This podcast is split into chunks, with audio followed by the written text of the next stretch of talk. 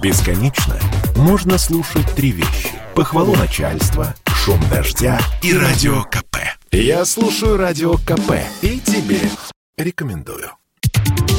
Самые свежие новости шоу-бизнеса читайте на портале телепрограмма.про.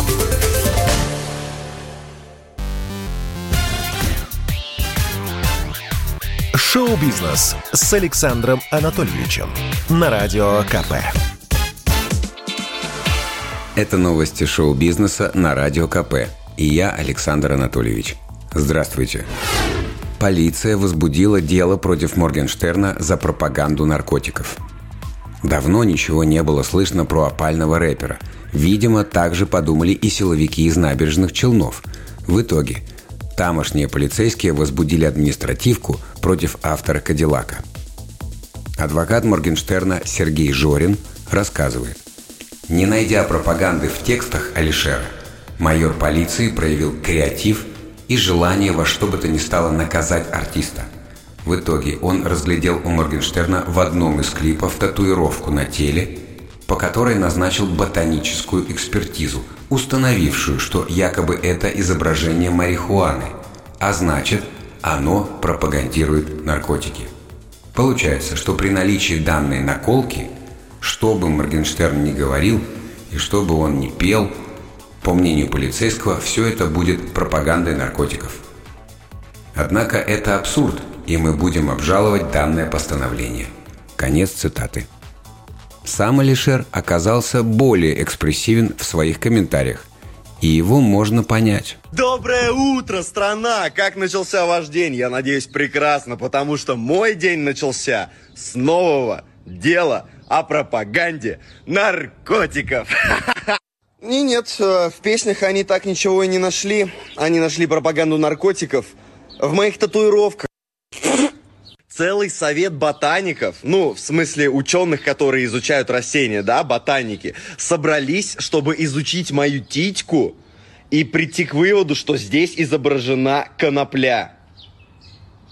Этой татуировке пять лет, и я пять лет через все границы мира возил наркотики – я контрабандист. Ладно, хоть хватило ума там пистолет на себя не набить, а то бы впаяли незаконный оборот оружия. Адель выиграла сразу три главных награды Brit Awards 2022. В Лондоне вручили английскую версию Грэмми. Лучшей исполнительницей признали Адель. Ее пластинка «30» стала лучшим альбомом, ну а ее свежий сингл «Easy on Me» Соответственно, выиграл в категории «Песня года». Адель была самокритична. Со сцены она призналась. «Не могу поверить, что фортепианная баллада выиграла у такого количества хитов». И действительно, конкуренция у голосистой красотки была серьезная. Тут и Эд Ширан, и Элтон Джон в паре с Дуалипой, и Дэвид Гетта. К слову, в номинации «Лучший международный артист» Победу тоже праздновал прекрасный пол.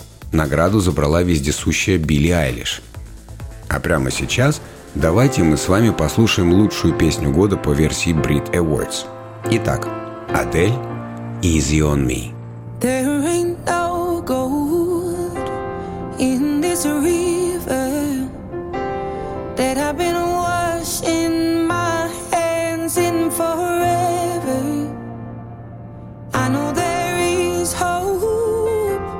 in